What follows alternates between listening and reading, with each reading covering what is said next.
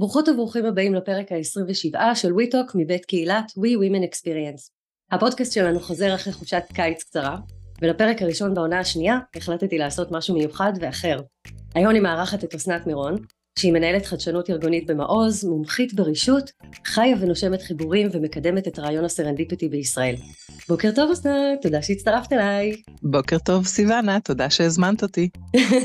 אז אה, תכף אני אספר לכם למה הבאתי את אסנת, אבל אנחנו יכולות לדבר הרבה על המהות של serendipity ואיך היא תוכל לעזור לנו ליצור הזדמנויות חדשות, לפתוח אפיקי קריירה מפתיעים, או כיוונים בתוך העשייה התעסוקתית שלנו, ולגלות לאן הדרך יכולה להוביל אותנו. מוכנות? מוכנים? פתיח מוזיקלי קצר, ונתחיל.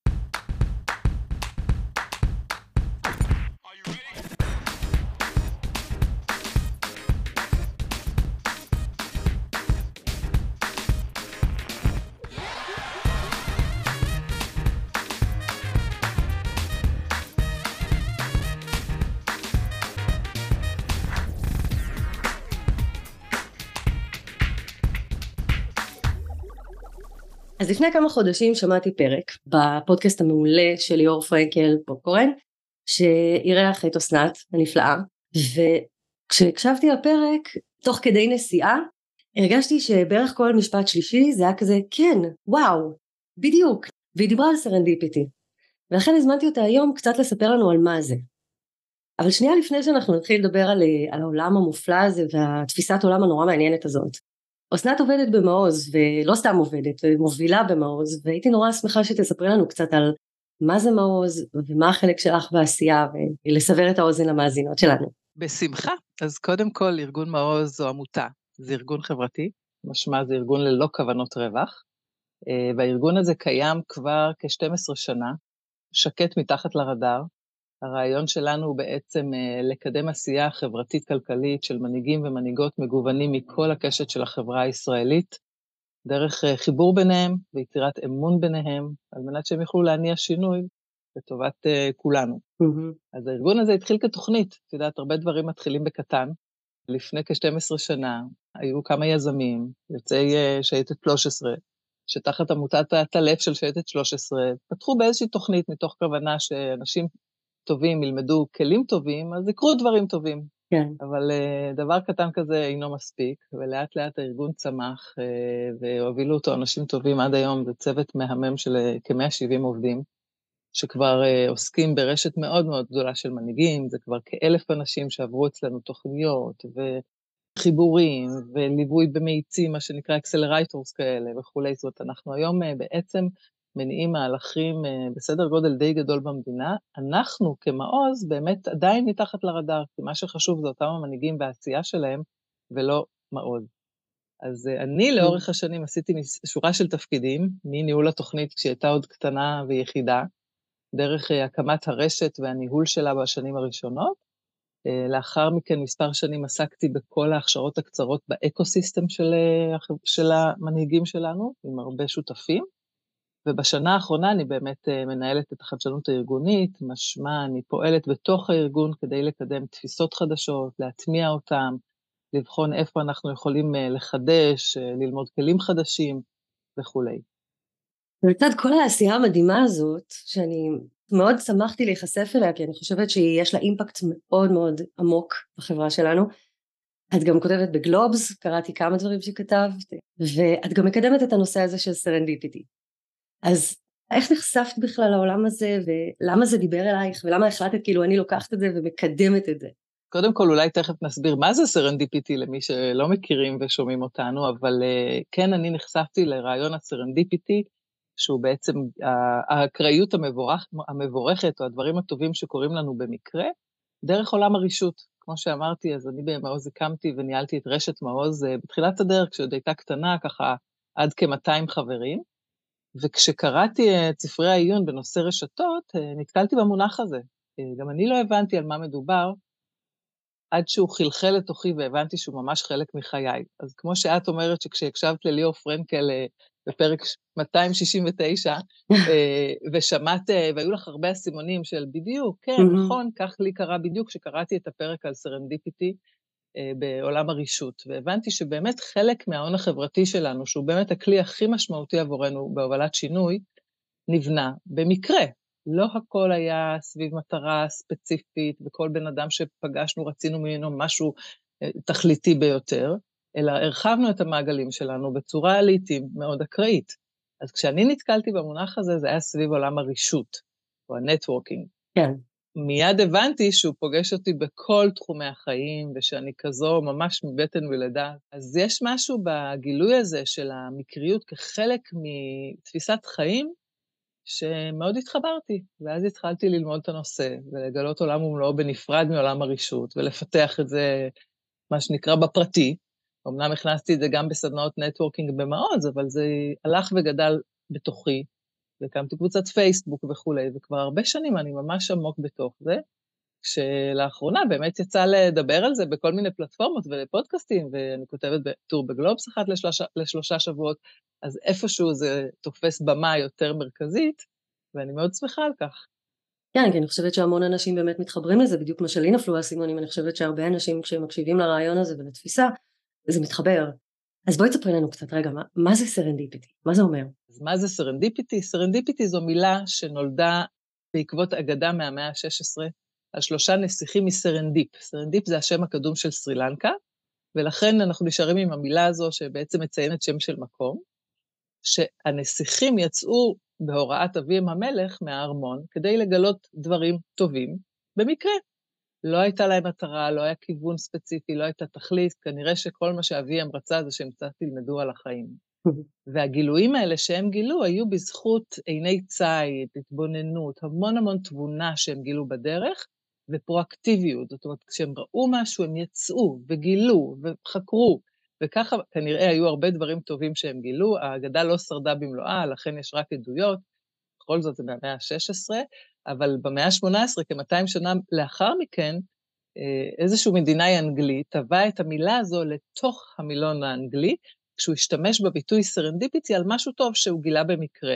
הוא אמר, זה אותו מקרה של סרנדיפיטי כמו אותה אגדה, וכך נכנסה המילה, והמשמעות שלה היא לא רק איזה משהו טוב כזה שמצאתי ברחוב איזשהו שטר כסף במקרה, mm. כי זה צירוף של אה, מקרים נחמדים, אני פתאום אה, מגלה על המדרכה איזה שטר. סרנדיפיטי זה איזשהו תהליך של גילוי, זה איזושהי חקירה, איזושהי התבוננות, סקרנות, שמתוכה אני מזהה איזשהו טריגר, איזושהי הזדמנות, ואני בוחרת לעשות עם ההזדמנות האקראית הזו משהו שמוביל למשהו טוב.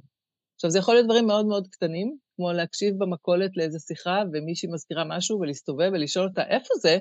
Mm, מעניין, גם אני רוצה. ואז פשוט מצאתי חנות חדשה בשכונה, זה יכול להיות דברים מאוד גדולים שממש משנים לנו את הקריירה, או, או מציאת אהבה, או מקום מגורים, דברים מאוד גדולים ומשמעותיים, גם הם הרבה פעמים, אם אנחנו חוקרות את עצמנו, אנחנו מגלות שהם קרו לנו במקרה. הרבה אנשים אומרים לי, באמת לא תכננתי לגור ברמת השרון, אז איך הגעת לפה? ואז את מגלה כל מיני שיחות דרך שגרמו לך לעבור לשם. אז הדבר הזה נמצא כל הזמן סביבנו, ואני חושבת שמה שאני עושה בלמידה של הנושא ובהבלטה שלו, או בהנגשה שלו, זה בעצם לאפשר להרבה אנשים כמוך להפיל את האסימונים, להבין שיש מקום גם להנדס את האקראיות.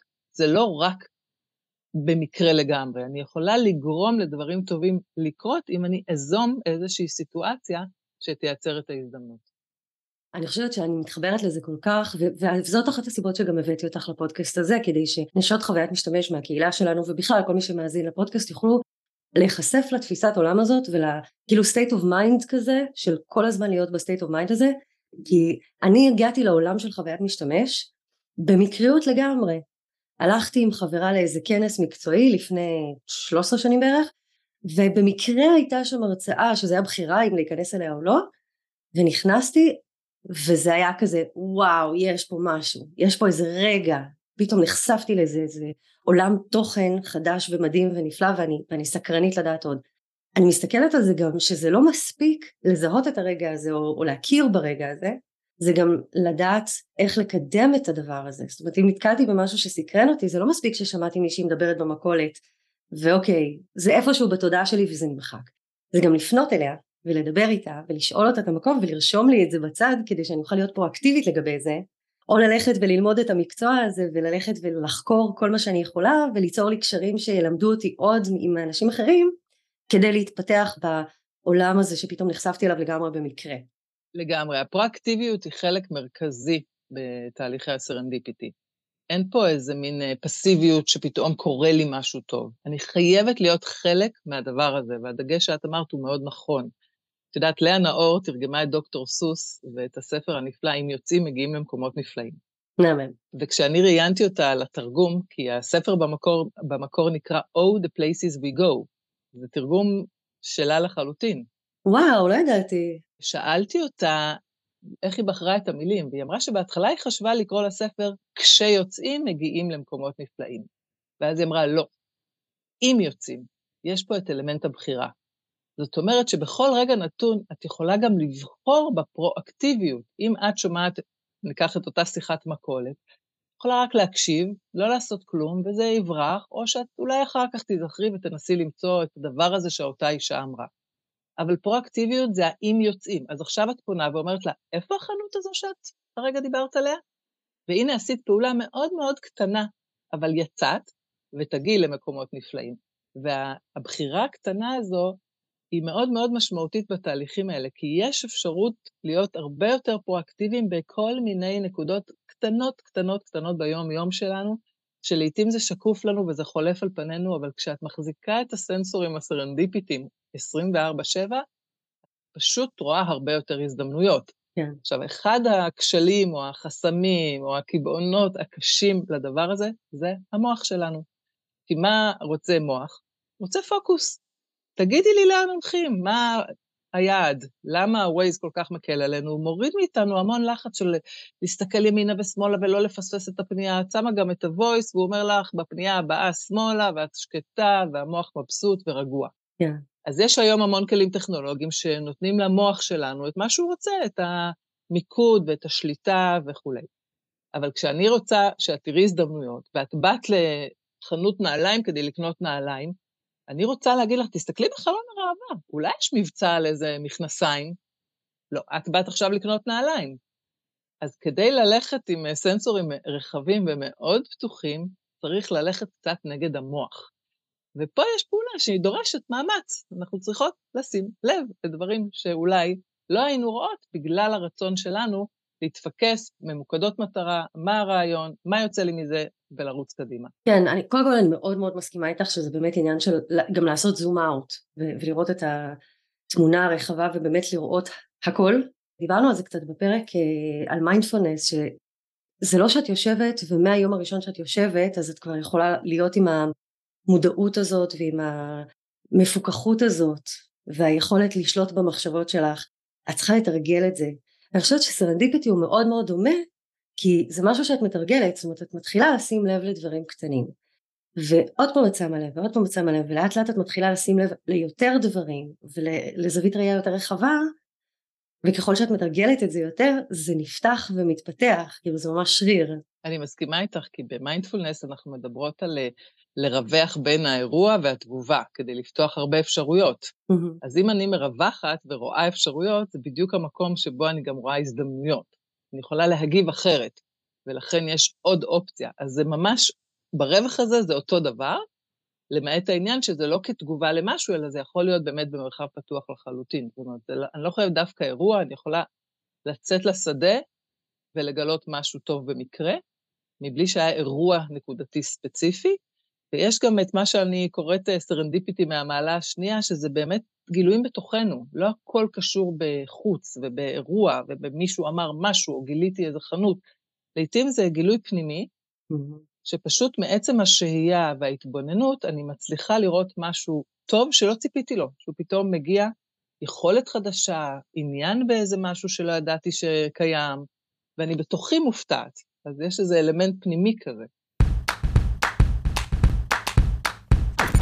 דיברנו הרבה על סרנדיפיטי ומה המשמעות שלו והרבה דוגמאות אני נורא רוצה קצת לחבר את זה לעולם שלנו של הקהילה שלנו של העשייה המקצועית ולשאול אותך איפה זה בעצם פוגש אותנו בעולם התעסוקתי זאת אומרת בין אם אני עכשיו ב... יש לנו המון ג'וניוריות בקהילה שמחפשות את דרכן את הדרך פנימה ויש הרבה מאוד נשים שהן נמצאות בדילמה מקצועית של האם ללכת מכאן לכאן או האם להתפתח לתפקיד הבכיר יותר שהציעו לי לבקש את השכר הגבוה יותר כל מיני שאלות שנשים מתלבטות איתן. איך סרנדיפיטי יכולה לסייע להן לפעול בצורה יותר מוכוונת, יותר מדויקת? אז אני אתחיל בזה שאני לא מסכימה עם ההפרדה בין האישי למקצועי, לפחות לא בעולם הסרנדיפיטי. Mm.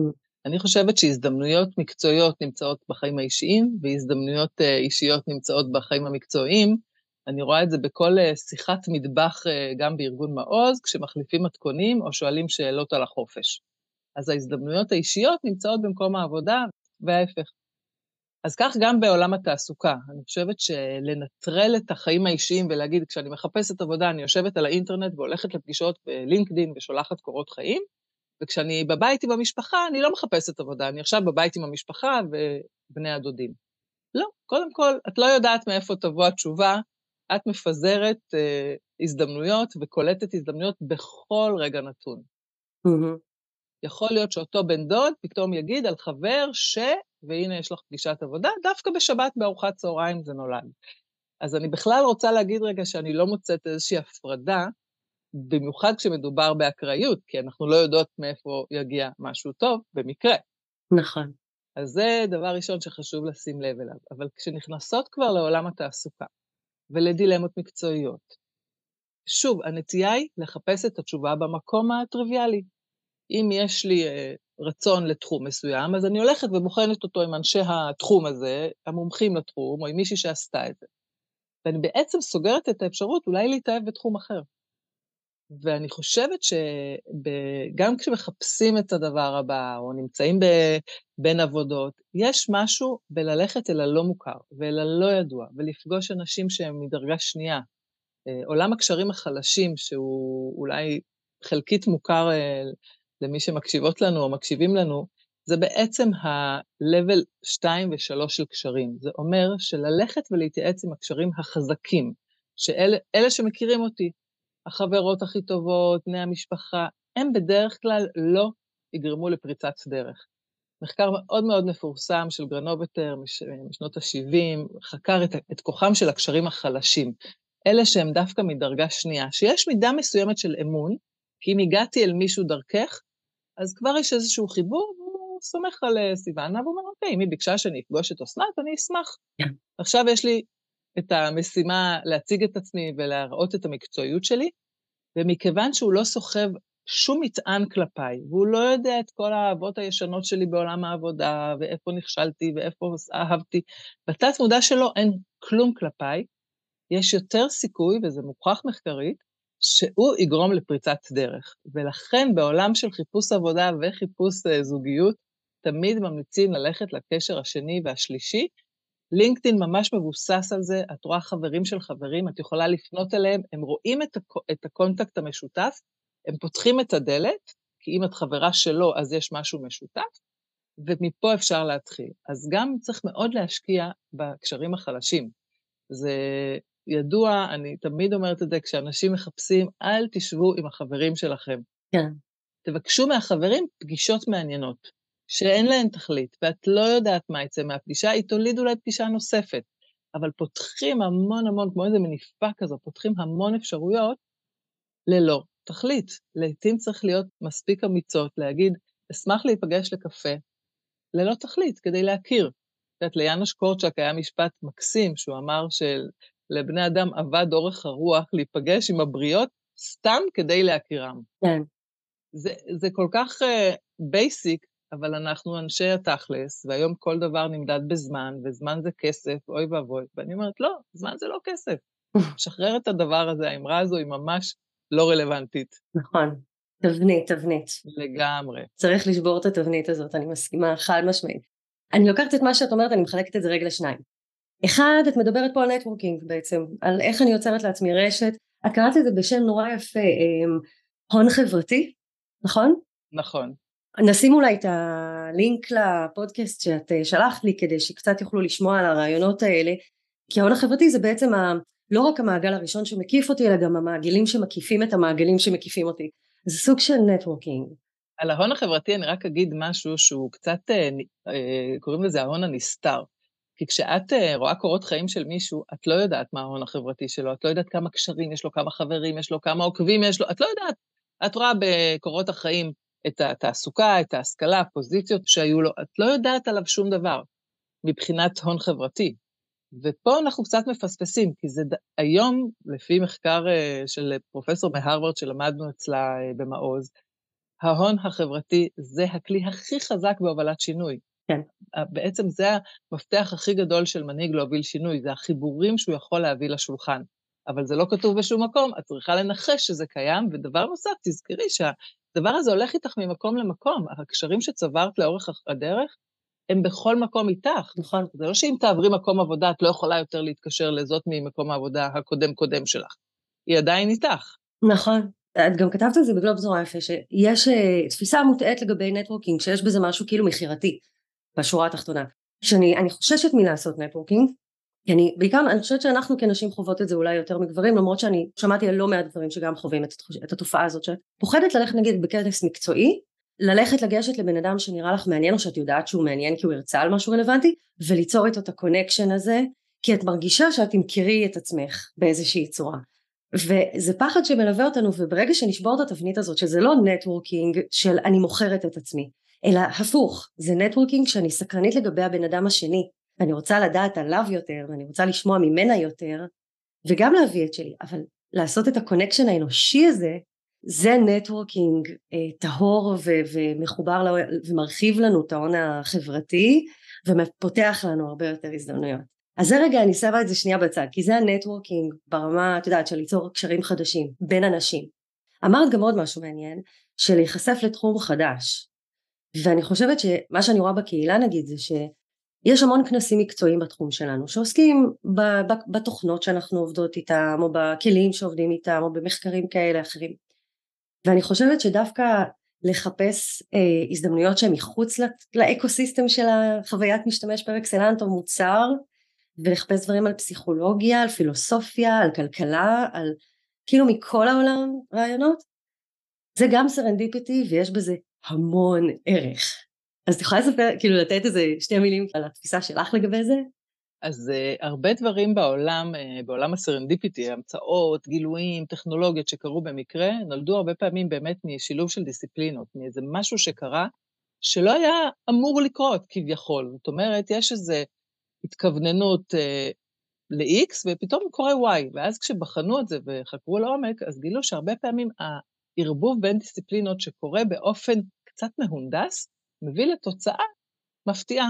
היום יש מעבדות שממש שמים חוקרים בקיימברידג' ראיתי ובעוד מקומות, חוקרים שלא קשורים לכאורה בתחומי המחקר, ישימו אותם אחד ליד השני.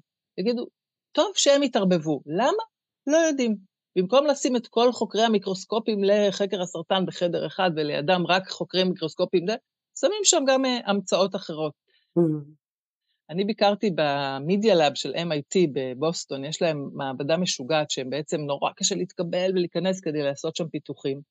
הם מערבבים אנשים בצורה פסיכית, ממש מרובוטיקה, דרך לגו, דרך זה, כל מיני אנשים שיושבים שם בחדרים, מוחות שונים לחלוטין, וזו בדיוק הכוונה, שההבזקים האלה שיגיעו בין מוחות שלא קשורים, ייצרו איזשהו משהו חדש. עכשיו, זה שוב מחזיר אותי למונח הנדסת האקראיות.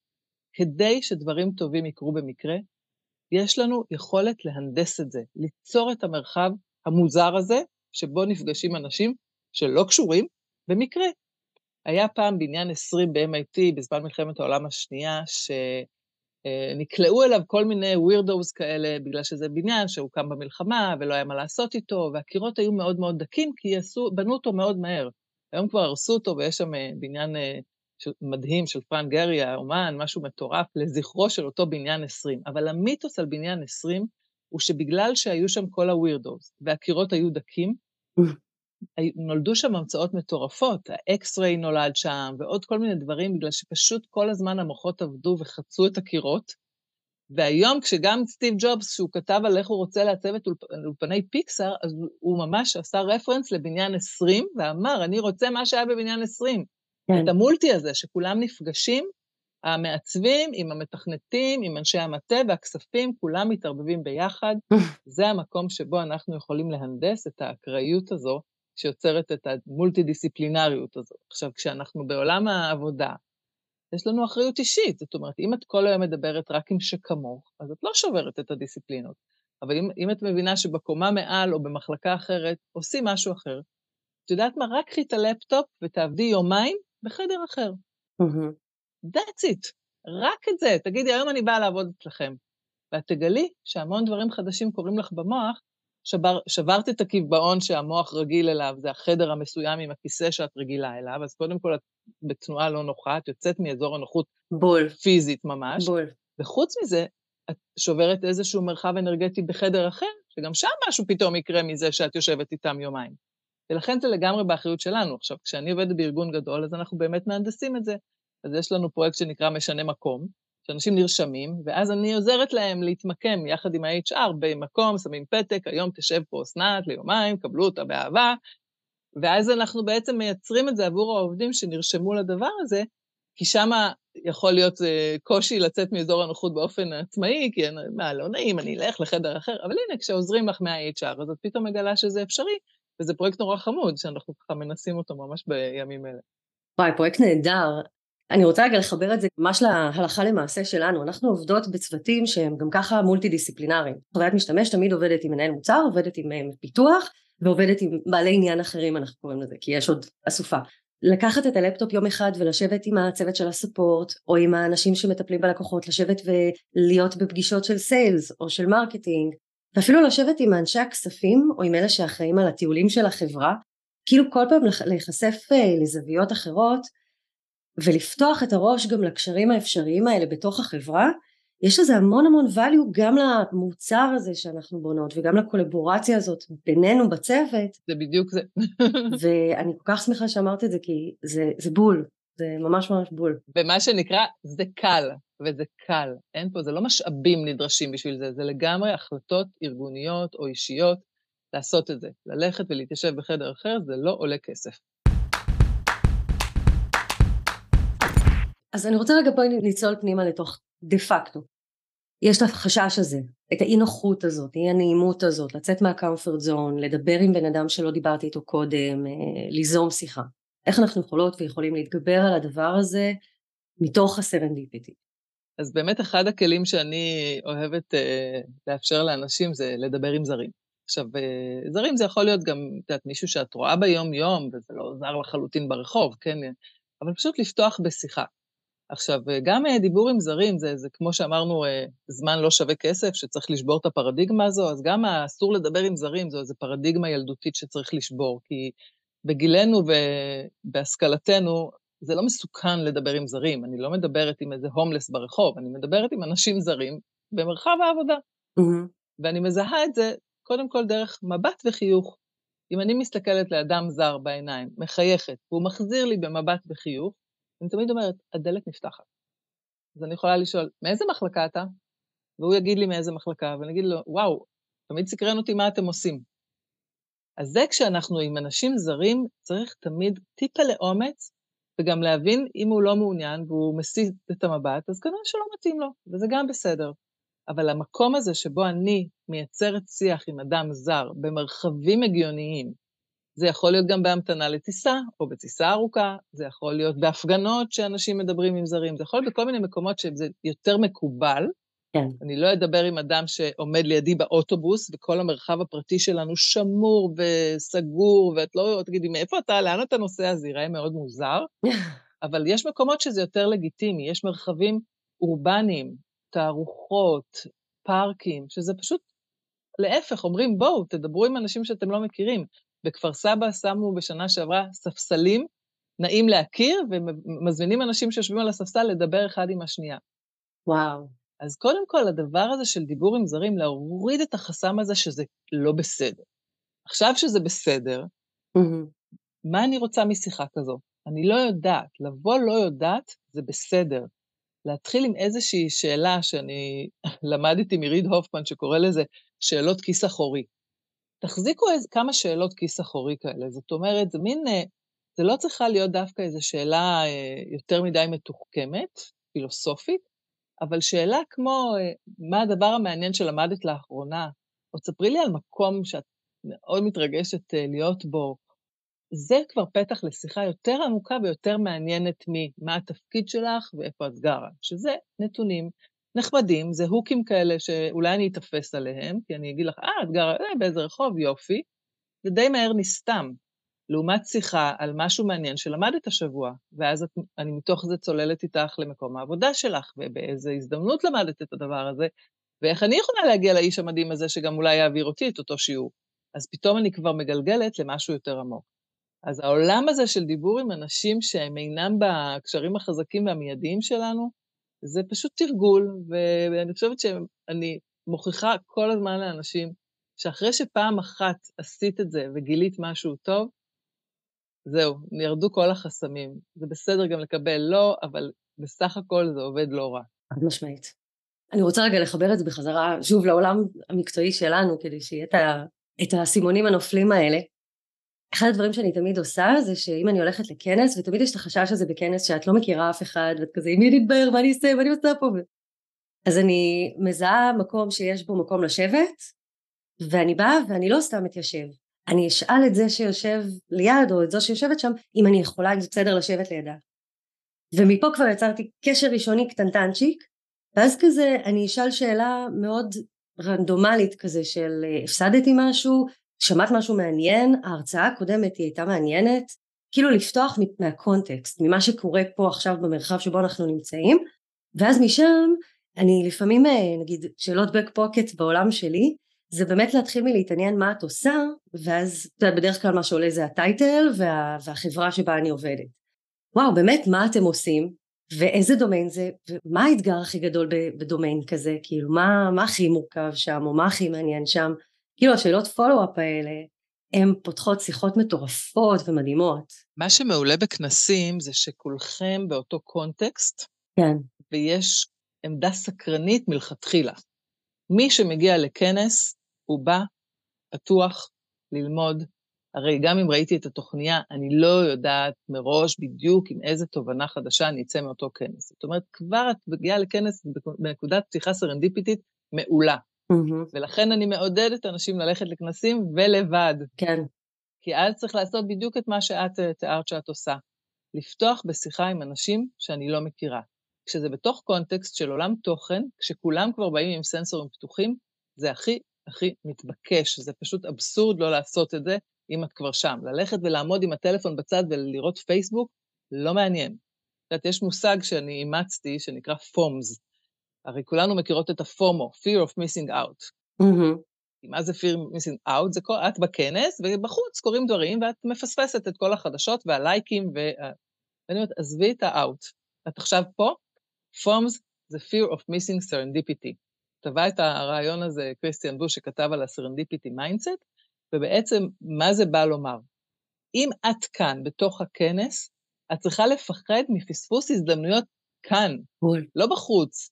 את כאן, פה יש אנשים שאת בתוך האנרגיה הרשתית שלהם, הם עכשיו מחפשים הזדמנויות, הם גם רוצים להכיר חברות חדשות, גם להם מעניין לשמוע מה היה בסשן הקודם, ואת אולי היית ויכולה להגיד מה למדת ממנו, ואופס, תיפתח הדלת.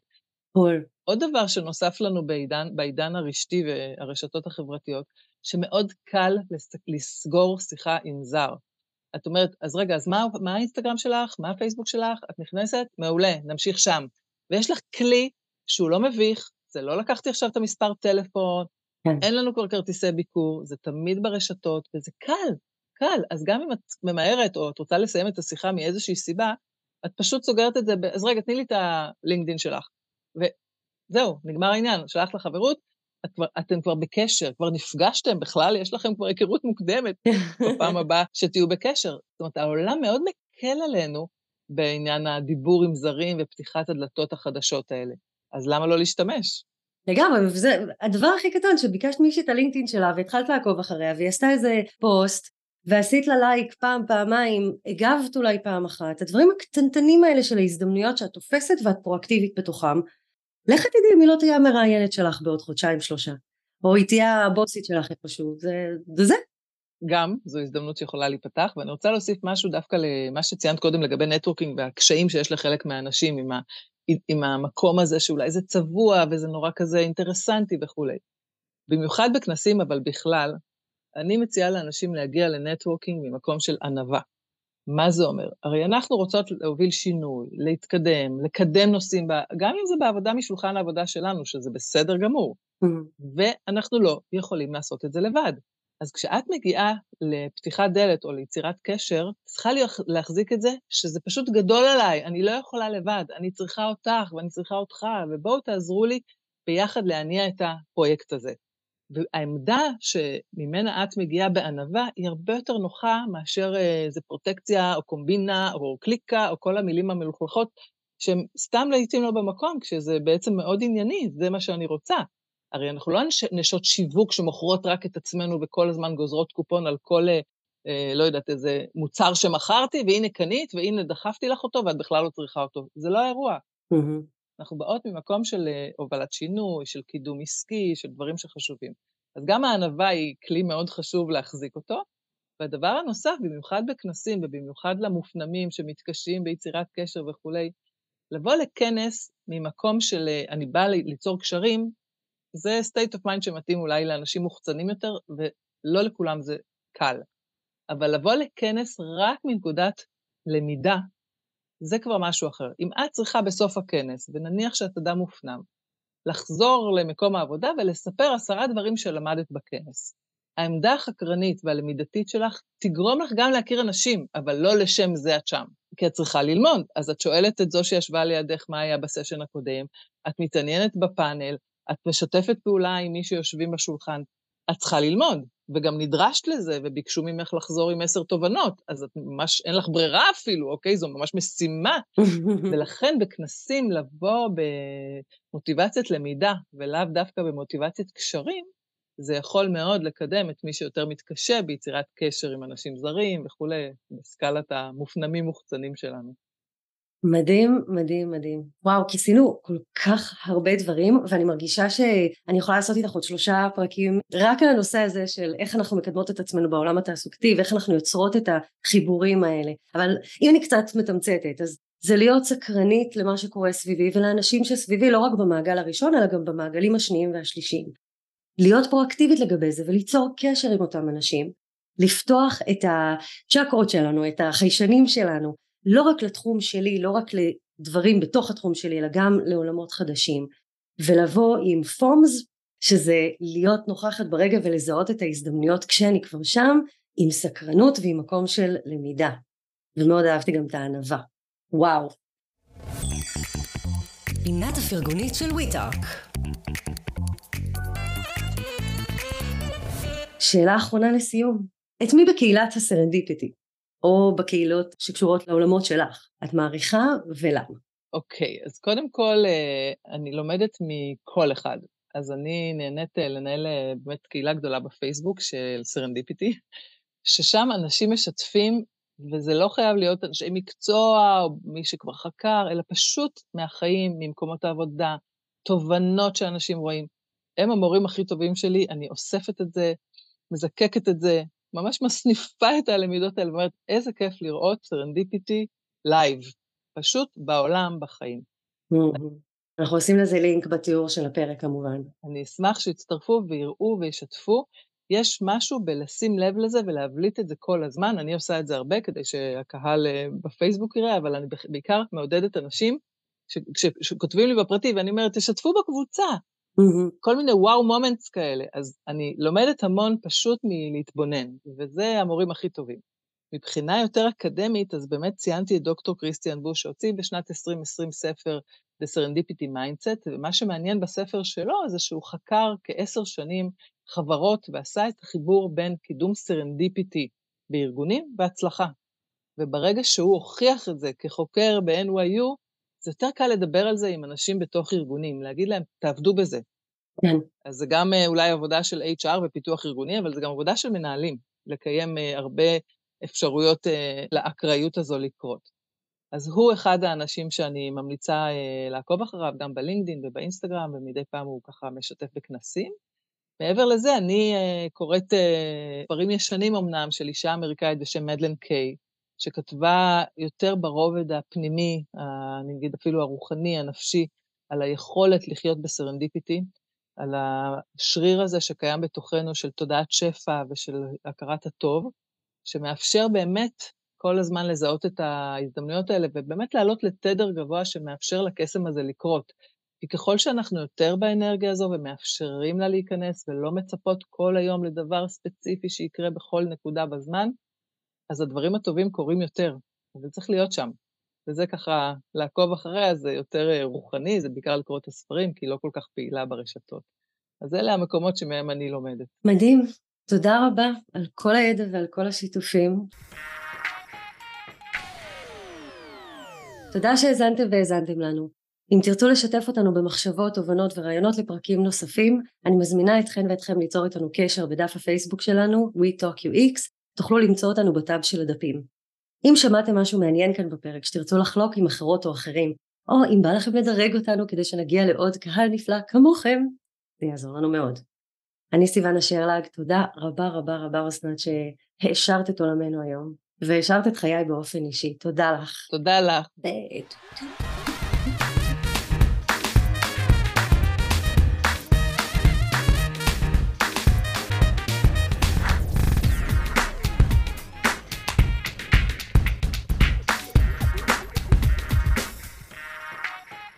serendipity זה פיצ'ר, זה לא באג, צריך להתאמץ על זה. ותחילת שנה זו הזדמנות טובה לאחל לאנשים שנת serendipity מבורכת. אמן. זהו, סיימנו, נגמר. לא מאמינה שנגמר. אני די בהלם.